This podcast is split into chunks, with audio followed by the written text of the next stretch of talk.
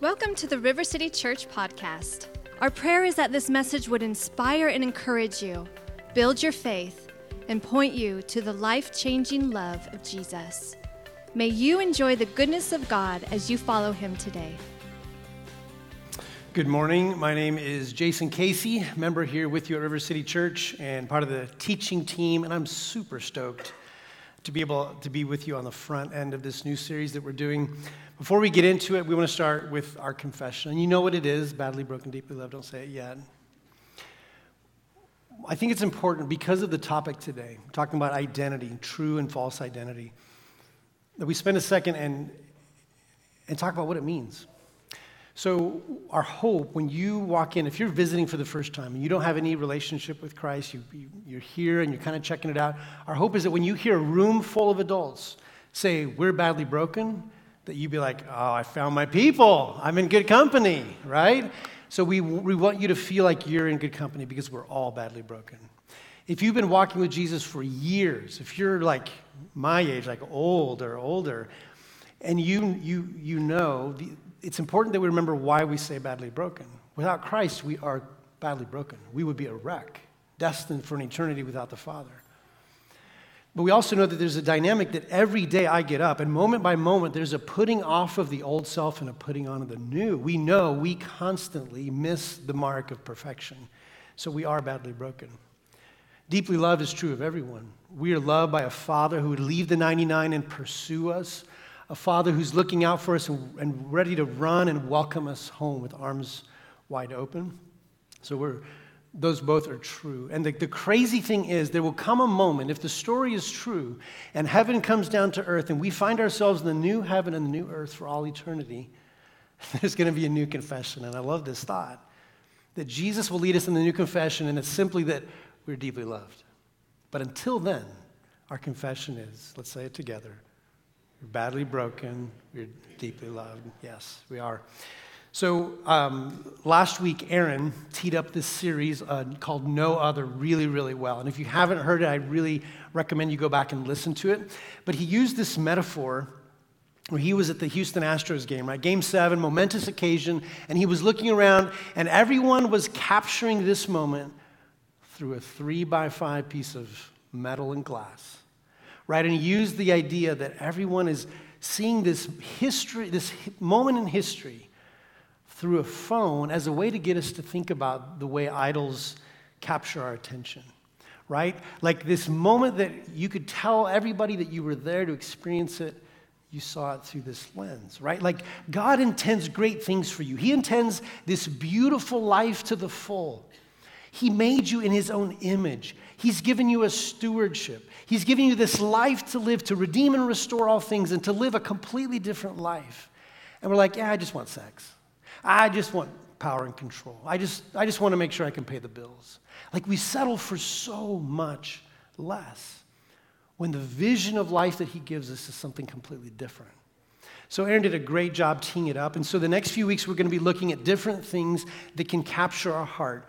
Almost always good things, things that the Father gives us that we say, ah, I want to elevate this above you, right? We kind of kick him off the throne and we put this thing on the throne instead. So this morning we're looking at the concept of identity and how a false understanding of who we are can actually put itself on the throne and not what God says about us. Okay? 25 years ago, my wife Heather and I were heading to the mission field. We were going to be missionaries in Italy. And we were at the headquarters in Louisville, Kentucky of this mission. And we were in a room full of 20 to 30 other bright eyed, bushy tailed mission recruits that were going to go out and change the world. And they brought this speaker in. His name was Dan Fogelback. And he gave us each this blank sheet of paper. And he asked, he asked us each to draw a picture that represents why we're going to the field. Okay? So I want you to draw something that indicates what you hope to accomplish on the field. So we all started drawing, you know, crosses and church buildings and people holding hands and whatever. And he was walking around looking at the picture. And when he got done, he got back up in front of us and he said, You're all wrong. And I'm like a 24 year old. I just raised $100,000 to go to the field. I put a team together. We're going to go change the world. We're going to fill a state. I'm like, What are you talking about? You're wrong. I know what I'm going to the field for. I said, You're all wrong. The only reason you're going to the field is to be conformed into the image of Jesus. And I broke myself for 11 years in Italy trying to prove him wrong. The only reason you go into the, to the mission field is to, be, is to be conformed into the image of Jesus. The only reason we're in ministry is to be conformed into the image of Jesus. The only reason we exist, the only reason we work and parent, the only reason we breathe is to be conformed into the image of Jesus. 1 John 2 6, John writes, Whoever claims to live in him must live as Jesus did. Doesn't mean we have to move to Israel and put on a robe and walk around in sandals, but our life has to look like Jesus. And if it's not increasingly looking like the way he lived, the way he loved, the way he spoke, then we got something wrong. And today I would contend that we are believing something wrong. So, this is my prop. I, I love having visuals. I think it's important. And, and I want you to see this is a mirror with all kinds of name tags, right? And it's got all kinds of hello, my name is dirty and unloved and hopeless and condemned and unsafe. And the, the idea is we come to the, to the mirror and we look in the mirror and when we should see someone created in the very image of God, someone created and designed specifically to reflect glory, someone in Scripture that's compared like with the angels. Like when God created us, He said it is very good. Instead of seeing what He sees, we kind of cobble together this construct, right? And so we kind of, we kind of see glimpses maybe, but really what we see is, is something false. I've been, uh, I've been listening to this guy named Jim Wilder, reading and, and listening to him. He's a neurotheologian. That's a new word for me, too. And it's someone who studies the intersection of neurology or brain science and theology. Like, total smart guy. He was working with Dallas Willard, another really well known theologian, before Dallas died recently, a few years ago. And they were working on this concept of salvation as a new kind of attachment. In other words, it's so easy for us to think if I say this little prayer, I get saved and then I'm fine, you know, go to heaven someday, right? Like we, we reduce salvation down to this little thing. But they were reading through Scripture and, and realizing that the way Scripture describes salvation is actually a new kind of attachment.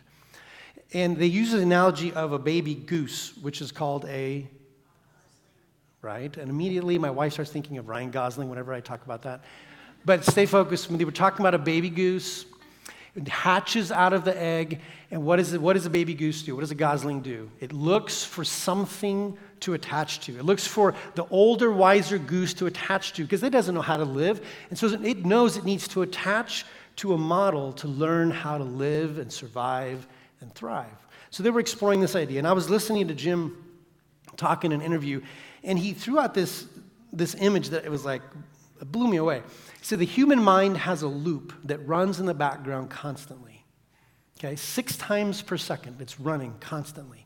And it's answering the question, Who am I? Who am I? Who am I? Who am I? Who am I? Who am I? Who am I? Who am I? Who am I? Who am I? Six times per second, it's answering the question, who am I? Who am I? Who am I? Who am I? Who am I? So you sitting there, me up here, no matter working, we're answering the question, who am I? Who am I in this moment?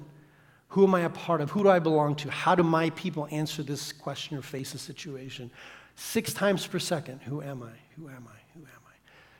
And that's a captivating question, especially when we're talking about identity. Because how do we answer that question? How do we fill in this construct of who we are, why we're here? I would suggest there are three primary ways. The first one is we are immersed in a world that is bombarding us with messaging, constant messaging. 7,000 marketing and advertising messages a day on average.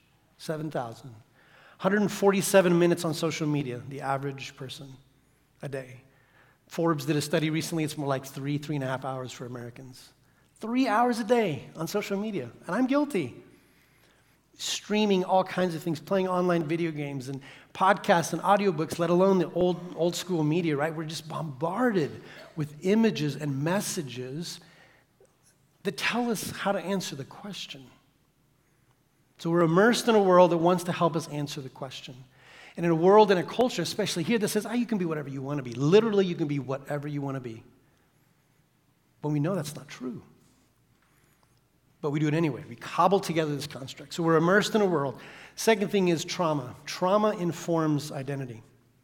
When we experience trauma, and, and my trauma is unique to me, just like yours is to you, and we, you really can't compare trauma to trauma. We all experience things in life, things that shouldn't have happened that did, or things that should have happened that didn't, things that should have been said that weren't said, or things, or vice versa. We all experience trauma. And when you're young, especially, and you experience trauma, we almost always end up believing something that's not true about ourselves. And it almost always lies dormant, and we don't realize it, sometimes ever. Trauma is one of the ways that we answer the question Who am I? Who am I? Who am I? Who am I? Who am I? The third is this we believe there's an enemy who has a strategy. We see it from the very beginning of the story. In the garden, an enemy who said, Did God really say that? Did he really mean that? Is this really who God is? Is this really who you are? In 2 Corinthians 2:11 Paul writes that in order that Satan might not outwit us for we are not unaware of his schemes Peter describes him as a lion that is roaming around looking for someone to devour he wants to distract deceive destroy the enemy is very content for you to live a happy life as long as it's this false construct, because he's terrified of what would happen if you figure out what's really true about you. Right? So, lots of sources that we get answers to this question six times per second Who am I? Who am I? Who am I? So, what does it look like when we live out of a false identity? Because I would contend that most of us are. Most of us, as Christians, are, are not living out of what's true about us. So, what does it look like? Well, if I'm living out of a false identity, then I'm going to self protect and self promote. And those are terms that Jamie Winship uses to describe how we show up in the world when we're living out of a false identity. God can't work with what's false, He can only work with what's true.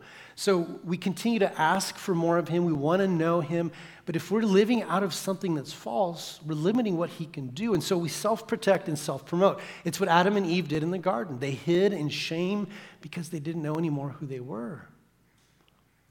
So if I'm coming to you self protecting and self promoting, I can't I can't truly love you or be in a relationship with you fully. I can't bring my full self because I'm constantly coming to you as a consumer. I need you to validate and affirm who I am because I, I need someone to may help me make sense of this, of, this, of this thing, this thing that I put together. So I need you to validate and affirm I'm a consumer rather than someone who can just come and love you, someone who can come and just serve you wholeheartedly. Is it any wonder then that our marriages are struggling? Is it any wonder that, that relationships all around us, that anxiety is high and that our culture is entrenched, polarized? Because we don't know how to have relationship. We don't know how to love. Think about how much investment Jason has made in the last few weeks talking about loving your neighbor, loving your neighbor. I would contend if we don't know who we are, we can't love the way the Father wants us to love. Because we're not accepting his love the way he wants us to accept it. So, we are going to look through the life of Jesus. There has to be a better way. There has to be a better way. We have to attach ourselves to someone better. So we're going to look through the life of Jesus very briefly. I'm going to go all the way through it through the lens of identity, okay? Because here's the deal Was Jesus fully human? He was fully human, fully God, but he was fully human. If Jesus, in his humanity, fully human, had a human mind, then that loop is running in the background. Who am I? Who am I? Who am I? Who am I? Who am I? And by looking at the example of Jesus, I believe we can learn something today that's really important. So we start in the beginning. We start in the birth narratives. And the Father reveals through angels to Joseph and Mary this child who's going to be born to you is my son, and he's the Savior of Israel. He reveals through angels to the shepherds this child that is born is going to be the salvation of Israel. He reveals through stars to these magi who come to worship this child who's the king of the Jews. He reveals to Zechariah in the temple that Elizabeth's son would be the cousin of, and he would prepare the way for the one who would save Israel. He reveals to Simeon in the temple that you will not die until you see the salvation of Israel. So when he holds baby Jesus, he says, Now I can go because I've seen you kept your word, I've seen. Like, he, he reveals in all these different ways to the people that would be seemingly random, these people that would make up the, uh, the people around Jesus when he was an infant and a toddler and a little boy, Why would the Father need to do that? Why would the Father need to go out of his way to reveal to seemingly strangers, people not necessarily connected, about who this, this baby that was born, who he was? Why, why would he need to do that?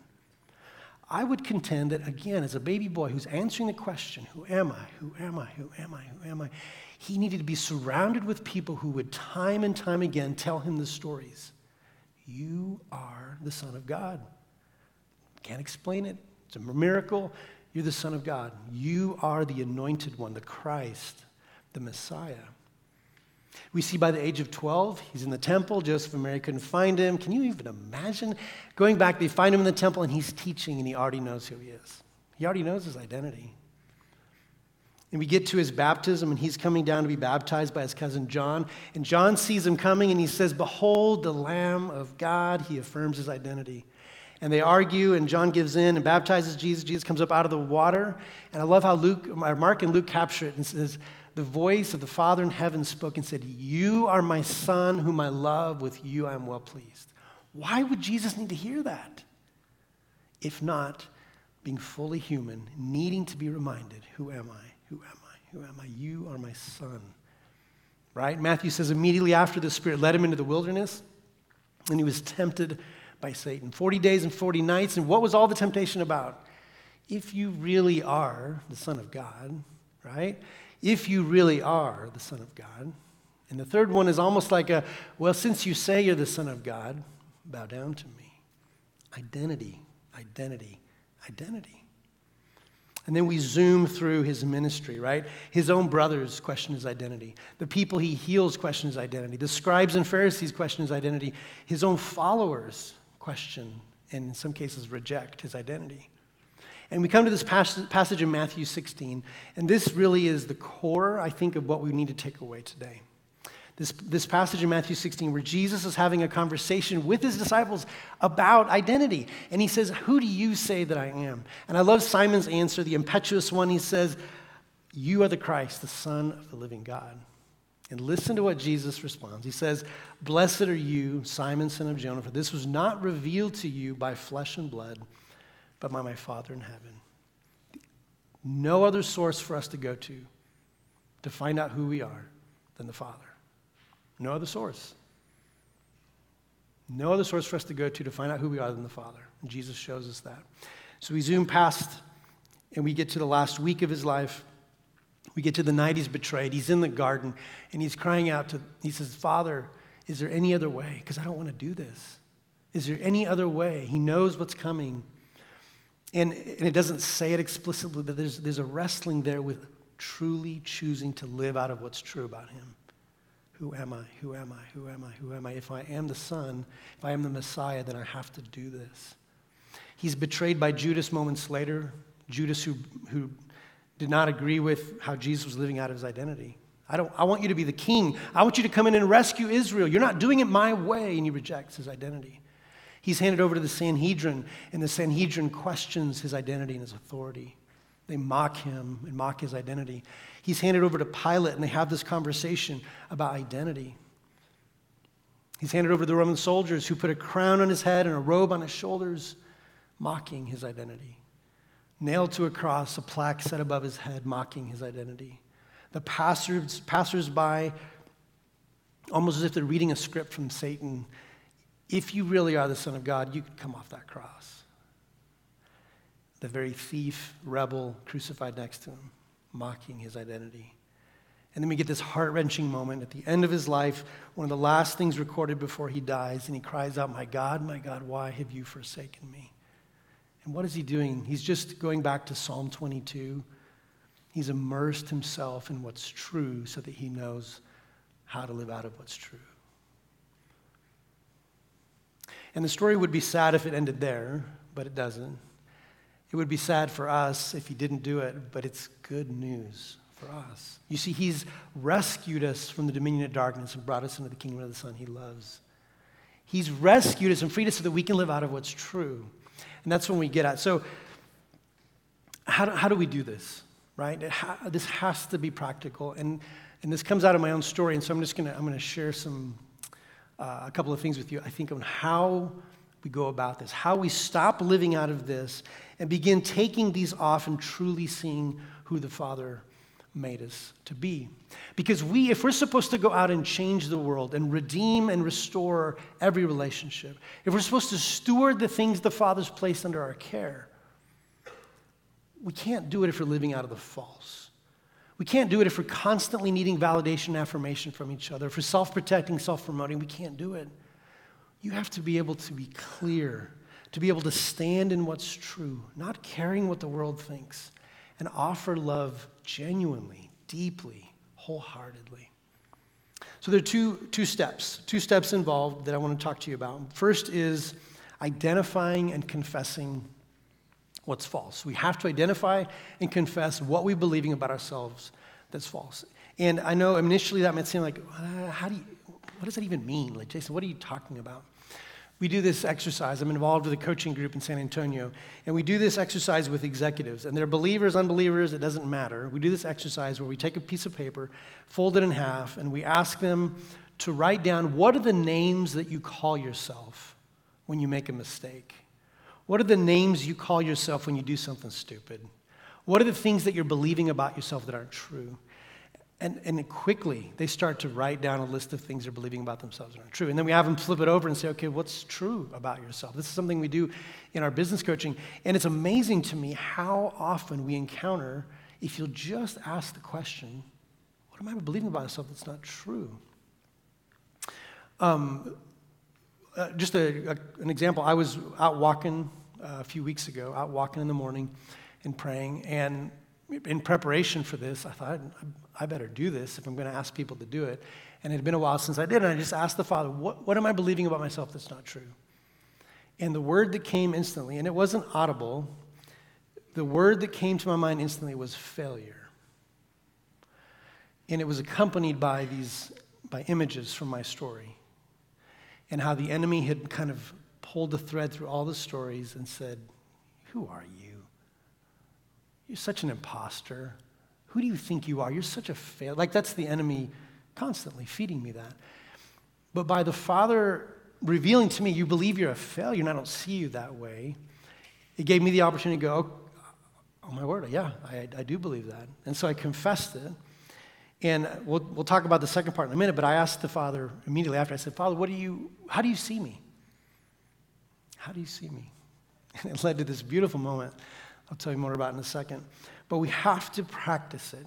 This is something that you can do by yourself, but it's almost better done with someone else, someone you trust, a pastor, a friend, spouse. Um, it's something that you can do in silence, but I recommend you do it out loud, something in writing. Ask the Father. Make a list. What are the things that I'm believing that aren't true? I'm going to give you one more example from my own story of how trauma um, dictates belief. Fa- trauma um, is very eager to give us a label, give us something false to believe. So I was 10. Um, we grew up in Santiago, Chile, in the big city, 4 million people. And we lived in the suburbs, and I was in a Boy Scout troop. And we would travel 30 minutes to get to the, this church downtown where the Boy Scout troop met. And uh, so it was 1985. I was 10 years old, no phone, no internet. Um, and I was in this Boy Scout troop. And the troop meeting was over. It was evening, everybody started leaving, lights were getting turned off, doors were closed, and I was left there alone. The person who was supposed to come get me wasn't there. And so I waited and I waited. You know, it's like being 10, do you remember? Do you remember being scared and the feeling, your heart racing? And you start wondering, is anybody ever going to come get me? How do I get home? I have no idea how to get home. I don't know who to call. I don't know what to do. I spoke Spanish, but even so, how do you, how do you get how do you get home? 30 minute drive away. It got dark, standing there, and, and all, you know, noises started scaring me. I heard people coming, so I hid behind this bush. And I don't know how long it was. It felt like an eternity, but I just waited, fear rising and mounting. Finally, a car pulls up, and it's my ride. And I run and I jump into the car, into the floorboard, and I just kind of melt into a puddle, and I just start bawling my eyes out. And when the person that was there to pick me up, and I, and I don't hold any, I, have long since forgiven, but the person who picked me up, when the, all I needed them to say was, I'm so sorry. Are you okay? Instead, what was said was, Stop crying. Why are you crying? Why are you always so sensitive? Why are you always so emotional, Jason? Stop crying. And so I did for 25 years. I didn't realize it until 25 years later when someone was leading me through this very exercise that I'm telling you about. What are you believing about yourself that's not true? And I said, I'm too sensitive. And it took me back in time to that very moment. And I, in that moment when this friend was taking me through the process, I, I realized I've been believing this lie that I'm too sensitive. What I believed as a 10 year old, I didn't realize it at the moment, but what I started believing was who I was was not okay. I had to be someone else. I had to stuff down the emotion, stuff down the feelings. I had to be someone hard, and I had to be someone in control. And it served me pretty well as a kid, but it, it's not who I am. It's not who I was made to be. And so, by identifying it, and, and that person leading me through a prayer 25 years later, saying, Father, I, I, want, I reject this as a lie, you've made me mind, body, soul, spirit. You've made me to be a feeling person, a person who can express emotion. And what, in the process, what, what was revealed to me was it's actually how God designed me to be to be able to feel openly, be able to connect with people and draw emotion out of them. That was a life changing experience for me, all because a friend said, What are you believing about yourself that's not true? Folks, it's, it's a game changer. And it ch- will change the trajectory of your life if you'll start to identify things about yourself that aren't true. So we start there. The second thing is we have to immerse ourselves. Oh, wait, before we move on, I did it last time too. We want to read some statements together. Here's some examples of lies that you might, believe, might be believing. And so we're going to be up on the screen. We're going to read together um, out loud. So let's read this. I renounce the lie that I am rejected, unloved, dirty, or shameful, because in Christ I am completely accepted. I renounce the lie that I am guilty, unprotected, alone, or abandoned, because in Christ I am totally secure. I renounce the lie that I am worthless, inadequate, helpless, or hopeless, because in Christ I'm deeply significant. Again, you might be tempted to think today, those are just words. Man up, Jason. Those are just words. You don't need to say those things. But I'm telling you, if you don't identify what's false, you will live a half life. You will never live out what God intended for you. So we begin by renouncing, identifying and renouncing. The second is we immerse ourselves. And we're going to use the image of two forms of ID, okay? The first form of identification is the shared identity that all those in Christ have. So the moment you can confess, I can't do this life on my own, and you accept God's grace, there are a whole lot of things in Scripture that are true about you. And we start there. We immerse ourselves in what's true. It's, it's the reason that we do VBS. It's the reason that we do children's church. It's the reason that we do camps. It's the reason that we sing worship songs. Part of it is to offer God worship, but part of it is for us to be reminded of who we are and what's true. So we have to immerse ourselves in this. And I'm going to I'm going to use a word that's going to turn a lot of you off. And I apologize, but I'm going to ask you to bear with me. But the Bible is full of truth. And I know I get it. A lot of you have tried, you've opened the Bible, you've tried to read it and study it, and it just, it's hard. It's written by all kinds of different authors and all kinds of different genres. It's in these different languages and talks about names and people I don't understand. And I get it. But I'm asking you to give me just, just this one thing. Just start with one phrase, one verse. A few years ago, I started using this Bible memory app. I'd love to tell you about it offline. Um, but every morning I get up and it kind of gamifies it. I started with one verse, verse and just reviewed this one verse, and then I started adding more. And now I have this list that I just go back to and daily reminding myself of what's true. It doesn't have to be hard, you just have to find a way to immerse yourself in it. I know a young man who came out of addiction, and his sponsor told him, You have to immerse yourself in Scripture, immerse yourself in what's true. And so he was doing food delivery at the time, and he, he, he wrote out on uh, post it notes, he wrote out scriptures and truths, and he put them all over his dashboard, so no matter where he went, he had truth right there. A stoplight, he'd look down and be reminded, Oh, this is what's true. This is what's true. This is what's true. Who am I? Who am I? Who am I? You're going to answer it somehow. And one leads to a life of brokenness, and one leads to a life of fullness and redemption. Immerse ourselves in truth. We're going to put some more. Nick did this a few weeks ago, and it was awesome. We're going to do a little bit of it again. We're going to put some scriptures up on, or some phrases, and I want us to read these out loud again. I am God's child. I am Christ's friend. I have been justified. I am united with the Lord, and I am one spirit with him. I have been bought with a price. I belong to God. I am a member of Christ's body.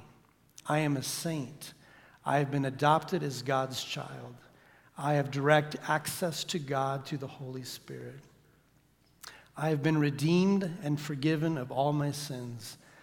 I am complete in Christ. You, again, you might think, oh, those are just words. I kind of already know that. But there's something intentional. You see it in the life of Jesus, our example. He knew what was true.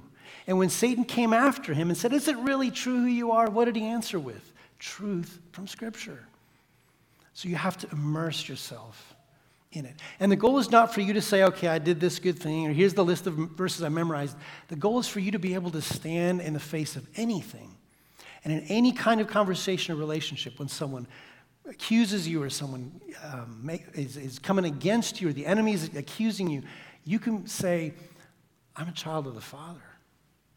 I'm a co heir with Jesus of an inheritance that can never perish, spoil, or fade. I have the mind of Christ. I have a new heart with the law written on it. I am a temple or a vessel of the Spirit. There's no condemnation. There's no condemnation for me. I've been grafted in, adopted in. I'm the fragrance of Christ. I'm a minister of reconciliation. And the list goes on and on and on of all the things that are true about me.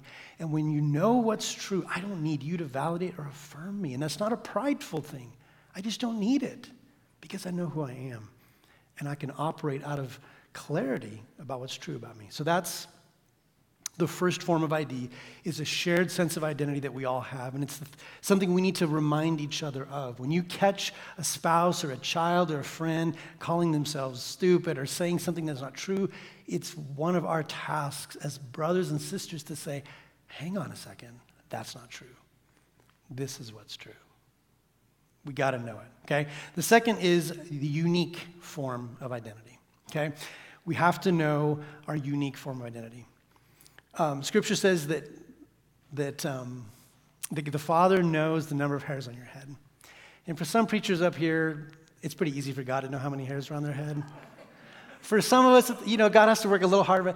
But all joking aside, the Father knows, the Father knows you. It says you were knit together in your mother's womb. Acts 17 says that He placed you on purpose in a time and a place so that you would reach out and find Him. He knows you. Let me, let me illustrate this. I have four kids, and if, I, if they were all here on stage with me, I wouldn't introduce you to child one, child two, child three, child four. Nice to meet you. Goodbye. Like, I, wouldn't intru- I would never introduce my kids like that, right? It's true, they're my children, but that's a shared sense of identity. What I would do is I would say, I want you to meet Jacob. Jacob is my firstborn, and he's six foot three, tall in stature, deep in heart. He's got the heart of a pastor, the heart of a shepherd. He nerds out over uh, apocalyptic TV shows and soccer, but he nerds out over commentaries. He loves, he loves God's word. He's a great youth pastor. He loves his bride. He loves his son. Jacob is the most loyal person I know. He would do anything for those in his life. I love my son. That's my firstborn. And let me introduce you to Haven, my secondborn. Haven is my oldest daughter. And when she sings, it's literally the voice of an angel. It makes me closer to God when I hear her sing. And when she captures life, when she captures faces in her photos, black and white images, I see the world in a different way because of the beautiful way she captures lighting and smiles and expressions. And because of the journey she's been on, she understands grace and forgiveness in a way that I don't know that I ever will. And so she's making the world a better place by the way she responds to people when she's sinned against. That's my daughter, Haven. Do you see the difference between saying this is child one and child two? This is Jacob, and this is Haven. And then the other two, eh, we'll get to, I don't have time. They're not here in this service, so I don't have to talk about them. but do you, do you see the difference between a generic sense of identity and the, the, the heart of a father for their child? The truth is, the father knows you that way, and he wants to delight in you. He formed you. You uniquely reflect His glory like no one else can, no one else ever has, no one else ever will. He wants to delight in you. He wants to tell you how He sees you. I was walking with my wife this week, sharing about what I was going to be talking about. And I asked her, I said, Have you ever asked, the, asked God how He sees you? And she's like, No. I'm, I'm, I don't know. I don't know how I feel about that. So earlier I was telling you I was walking and asked the Father, What am I believing about myself that's not true? Failure I rejected it. I confessed it and rejected it. And I said, So, deep breath, how do you see me? And the word he used to describe me just bowled me over. No one else, no one else could have, no one else knows that name. No one else could have used that. I, in fact, out loud in the dark, I said, No way. And the, the word came back again. And he said, You invite people to the table you take them on an adventure and, a journey, and they become more fully the characters I created. And he gave me this name. And I want that for you. Because when you're clear about what's true, and when you start removing all these labels, and you look in the mirror and you see this is the man, this is the woman, the father designed for this world, for this marriage, for this family, for this church, for this community, this is who I am, I can just be. I don't have to perform. I don't have to achieve. I don't have to do anything. Just be who He made me to be. And when you're clear about identity, it leads to purpose. It leads to clarity about why you're here, why you're working the job you're working, and maybe you shouldn't be working that job, why you're living where you're living, and maybe why you should. But it brings clarity.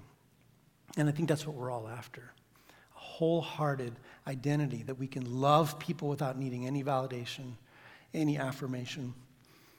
Ask Him Ask Him.